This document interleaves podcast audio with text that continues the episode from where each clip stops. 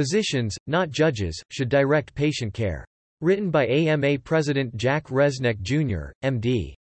Published on January 31, 2023. Our AMA Code of Medical Ethics reminds us that the practice of medicine is, at its core, a moral activity in which physicians bear an ethical responsibility to use sound medical judgment in caring for our patients.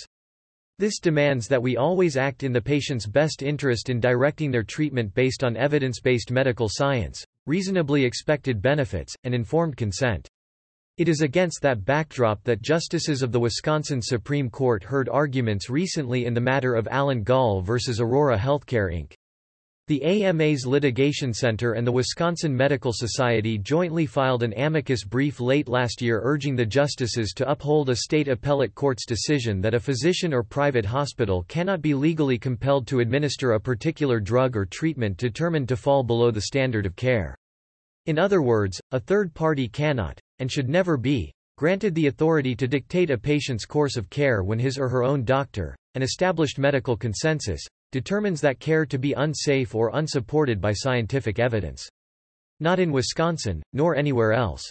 Physicians are obligated to recommend and provide interventions that are scientifically sound in light of the patient's clinical situation and goals for care, and that in their professional judgment will offer benefit to the patient. Physicians should have the ability to reject care that is unlikely to yield clinical benefit, particularly when there is evidence that an intervention both lacks efficacy and may harm the patient. This case arose after John Zingsheim, a 60-year-old resident of Waukesha, Wisconsin, acquired COVID-19 in September 2021. As his condition worsened, Zingsheim was first admitted to the intensive care unit, then placed on a ventilator. Gall, his nephew, who held a healthcare power of attorney for his uncle, contacted a physician who agreed to write a prescription for ivermectin for Zingsheim, even though he had never met or examined Zingsheim nor was he credentialed to treat patients at the hospital in question. Ivermectin and COVID-19. In tablet form, ivermectin is approved by the Food and Drug Administration, FDA, to treat strongyloidiasis and onchocerciasis in people afflicted by parasitic worms, while topical forms of the drug are used to treat head lice and certain skin conditions. It also is used off-label to effectively treat other parasitic infections as well as infestations with arthropods, including scabies mites. Multiple studies, however, have shown ivermectin to be ineffective in preventing or treating COVID-19. Both the FDA and the Centers for Disease Control and Prevention, CDC, have warned against its use for those purposes, as has its manufacturer.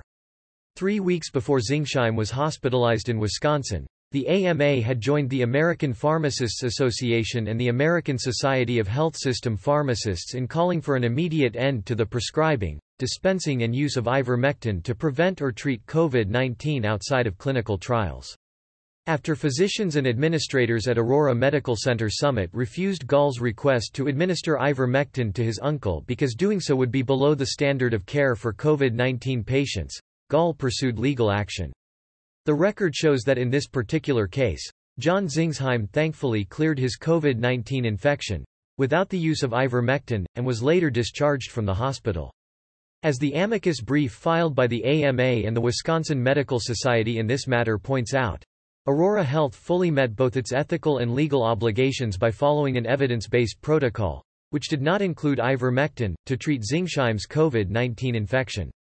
A legal ruling holding otherwise, the brief states, would allow courts to compel treatments that the medical consensus finds to be substandard, and force physicians to choose between the law and their ethical responsibilities, potentially exposing patients to harm and physicians to liability.